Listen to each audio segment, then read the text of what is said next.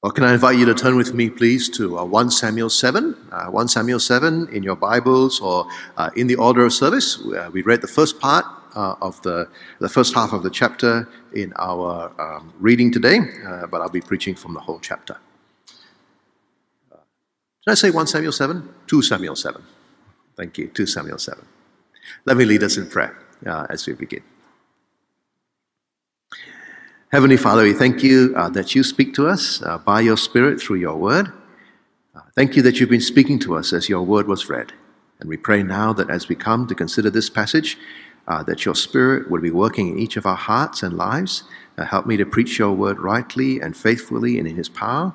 And we pray that uh, in each one of our hearts, your Spirit will be pointing us to Jesus. to love him, appreciate him, serve him, and hold fast to him. And we ask this in Jesus' name. Amen. Uh, over the next few weeks, uh, we Malaysians will be recipients of many promises uh, as politicians uh, seek our votes at the general elections. But whatever coalition comes to power, they will in the end disappoint us, won't they? Uh, and we kind of expect that. For even those who are sincere in trying to keep their promises may be thwarted in their efforts to do so. But what about God? Have you ever been disappointed with God? Ever had a time where you felt that God let you down? That somehow or other He failed to deliver what He promised? Well, in our passage today, we're going to see some amazing promises from God. And as we look at these promises from God made to David and how they, he God fulfilled them, my prayer is that we would grow in our confidence in the God who makes and fulfills his promises. Over the last few chapters of 2 Samuel, God has made David king over all Israel, given him victory over his enemies. David had captured Jerusalem, made it his stronghold. Uh, the king of Tyre had set carpenters and cedar wood and, and actually built David a, a palace, a house. And, and, David had brought the Ark of the Covenant, uh, where God met with his people, up to Jerusalem. Because even though David is the king and he's in his palace, actually, the real king is God himself. And David knows that he rules under him. Now, at the beginning of chapter 7, David is living in his palace made of cedar. And not only that, verse 1 God has given him rest from his enemies, all his surrounding enemies. Right? That's a picture of blessing. Right? God's people at rest in God's place. But David senses something is amiss. And so he says to Nathan the prophet in verse 2 See now, I dwell in a house of cedar, but the ark of God dwells in a tent. that seems to be the wrong way around. After all, God is the true king, David is only ruling under him. And now, actually, the way David is thinking is good, isn't it? Right? It's so obviously good that Nathan immediately says to him in verse 3 Go, do what's in your heart, for the Lord is with you. But you know, even though David was thinking of a good thing, that wasn't in God's plan. Not everything we think of as being a good and godly thing is actually part of God's plan. God's ways are higher than ours, His thoughts are deeper than ours. Uh, what we think, however noble it seems, may not be his plan. And whatever we think, whatever, however noble it seems, must always be tested according to his word. And that very night, verse 4, the word of the Lord came to Nathan. And it was a message for David.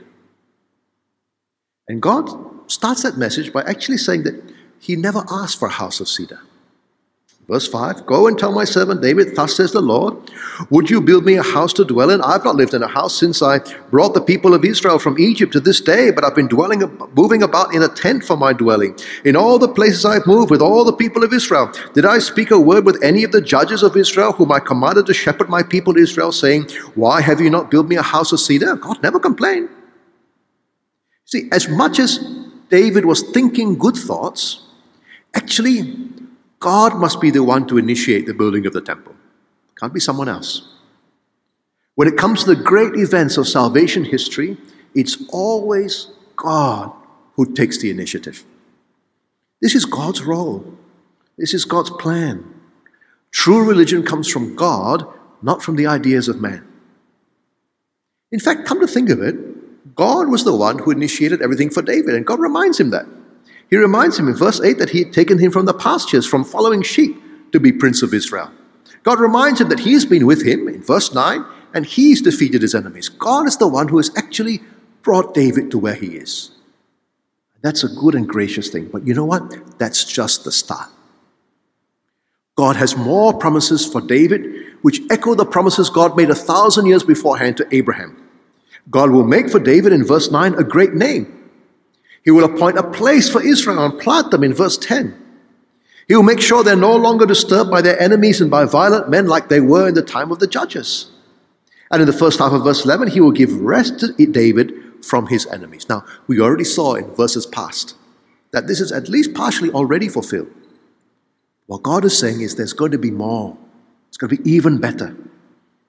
The promises to Abraham will be fulfilled in an even bigger way than David and his people just enjoying peace and blessing in the promised land. Again, this is God's initiative. The New Testament word for this is grace. God treating David and indeed his people so much better than they could possibly earn or deserve, and God being the one to take the initiative in doing that. But you know what? There's more. Remember how David wanted to build God a house, that is, a temple? Well, look what God says in the second half of verse 11. He says, Moreover, the Lord declares to you that the Lord will make you a house. Now, there's a bit of a pun going on here, right?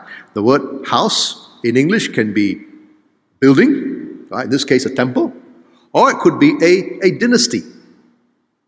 And, and, and David saying, and, and, the pun works just as well in Hebrew as as it works in English. Right? God is David saying, I want to build you a house, a temple.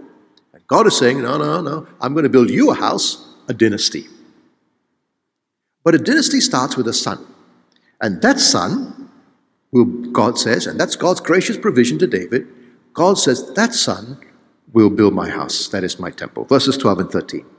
When your days are fulfilled and you lie down with your fathers, I will raise up your offspring after you, who shall come from your body, and I will establish his kingdom.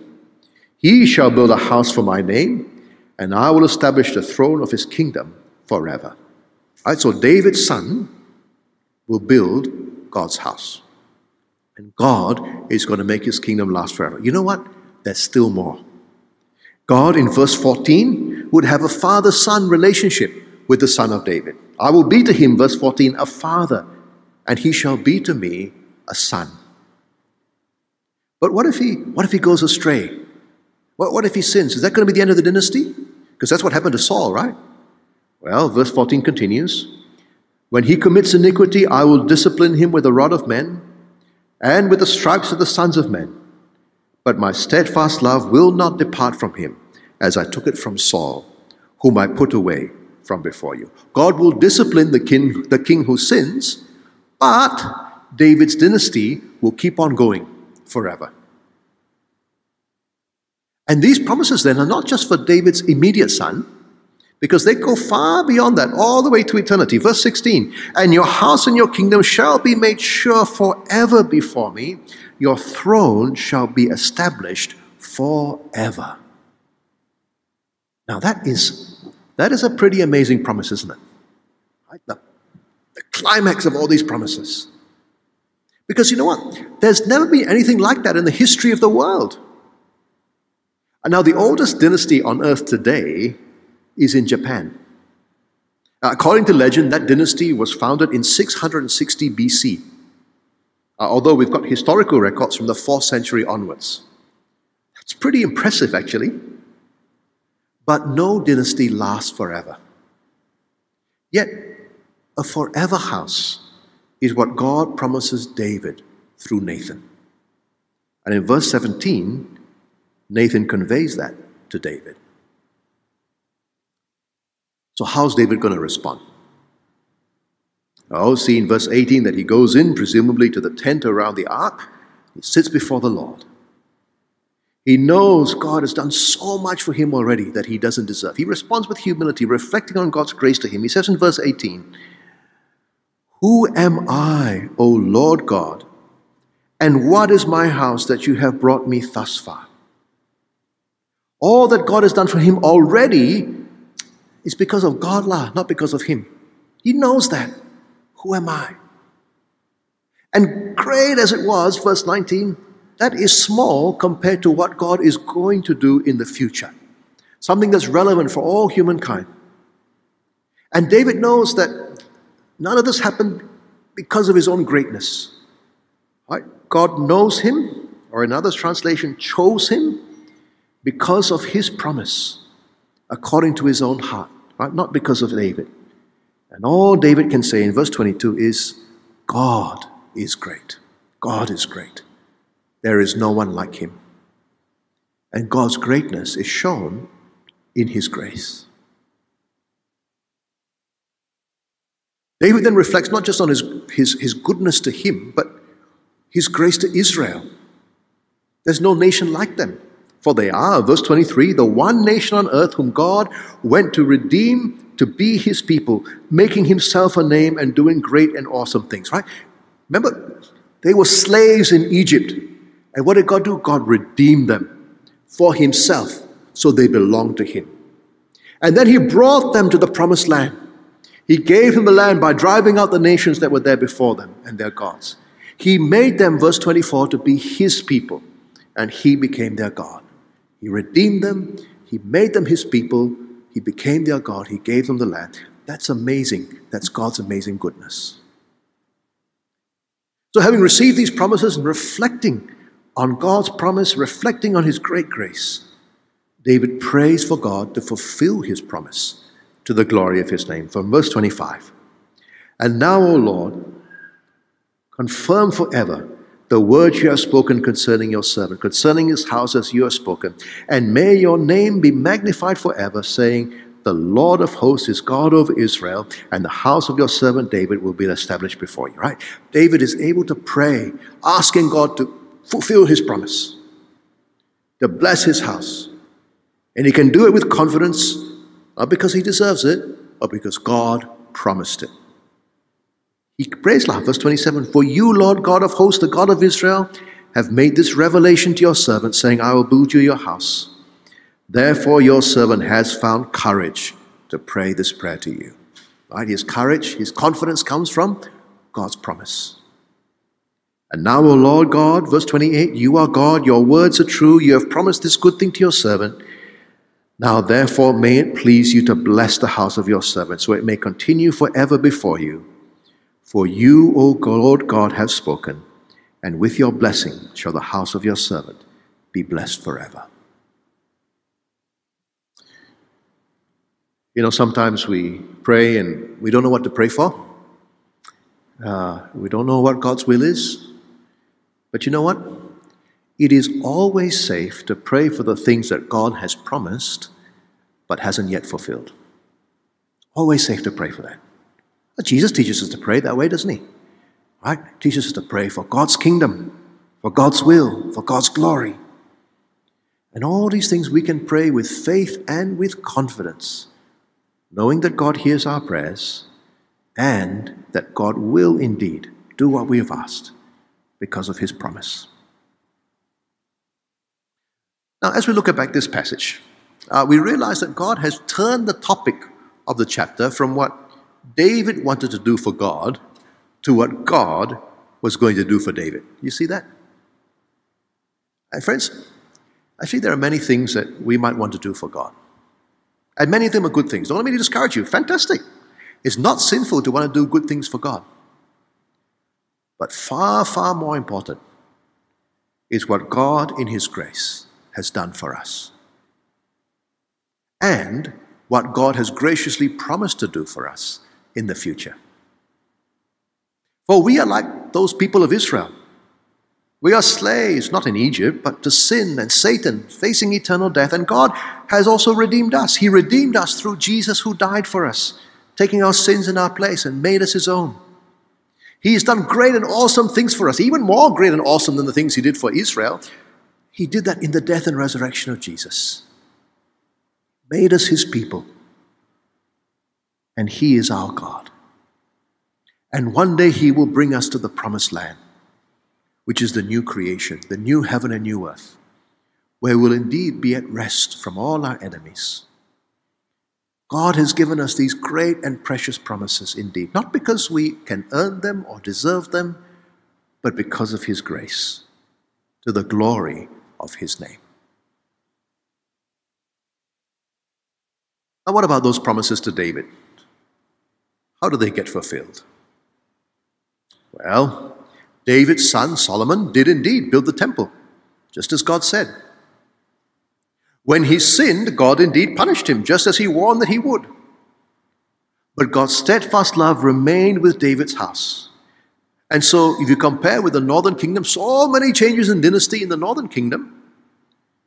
In the southern kingdom, the descendant of David continued on the throne in Jerusalem. One dynasty all the way until the exile. But then the exile came when God punished his people by removing them from the land. And even when they came back from exile, well, there was no Davidic king. And it looked like God hasn't fulfilled his promises. And that's certainly what it looks like at the beginning of our gospel reading today, where Mary is a young woman and the puppet king Herod, with no Davidic blood in him at all, is on the throne. What's happened to God's promises? How would you feel if you're one of the Israelites in, the, in those days? Right, could you keep trusting God? Would you have kept the faith, knowing that in spite of everything you see, everything you see, God is still faithful? Somehow or other, in a way that you can't imagine, God's still going to keep his promises to David? Would you be able to believe that? Cry out to Him and beg Him and ask Him, please do it quickly? Would you have been able to say, God, I don't know what you're doing. I don't understand. But I know that you are loving. I know that you are faithful. I know that you keep your promises, that your faithfulness endures, even though I cannot reconcile it with the way things are looking out. But God, would you please do something? Well, listen to what the angel said to the Virgin Mary about the baby she was going to have. Luke chapter 1, verse 32.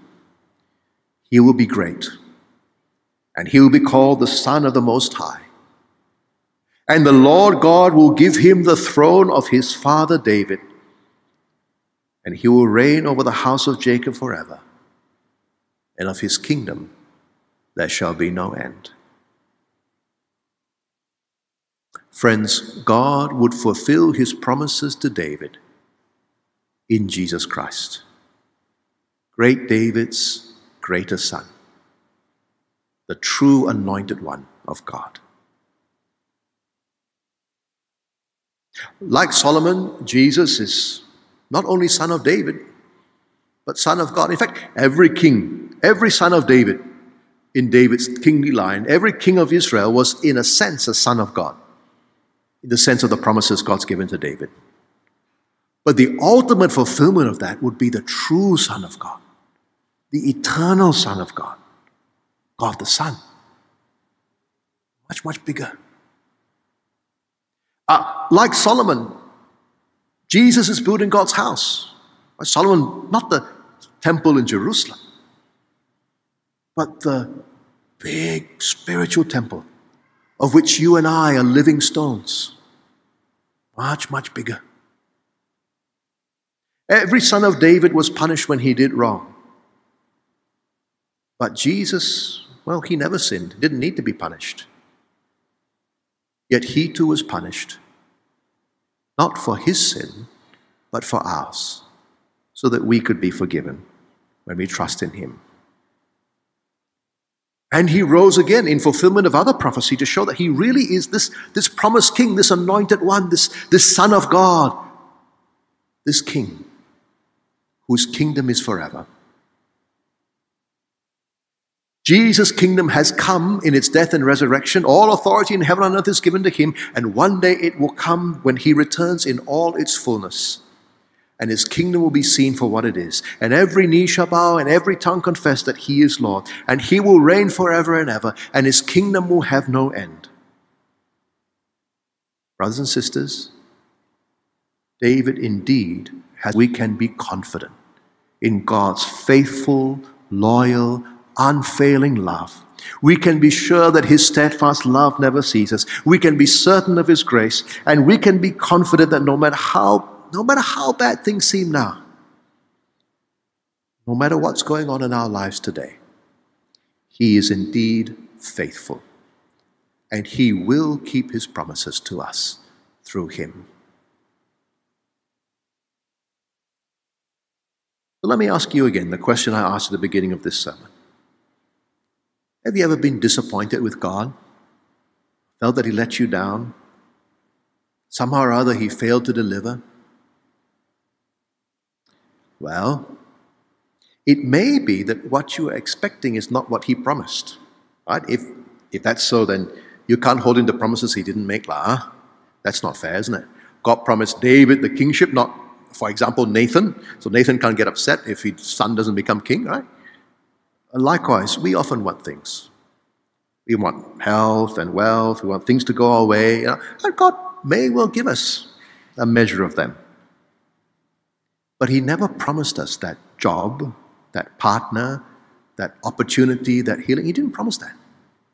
And we can't get upset if He doesn't deliver on what He doesn't promise. But God always delivers on His promises.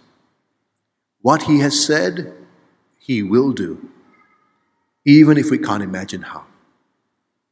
So when He says that we are His redeemed people, we who trust in Jesus, and that He is taking us to the promised land, you and I can believe that promise. When He says that He will never leave us or forsake us, you and I can hold fast to that promise. When He says He is working all things for the good of those who love Him, we can believe Him and trust His promise, even though things may be hard today. We can be sure that He will see us through and He will bring us to the new creation as He promised, which is far better than all the things that we look for today. And like David, we can look back on what God has done for us in Christ. We can look forward to the future He's promised to us and we can say, wow. We can reflect on all the grace that He has shown us in Jesus that we don't earn, that we don't deserve. We can say, actually, all of that is only because of Him, His heart, His promise, His glory. And with David, we say, Who am I that you have done this for me? Who am I? You are great, O Lord God. There is none like you. And we can pray confidently that He will keep His promises, for we know that He will, and that one day we will stand with Him in glory. Let's pray.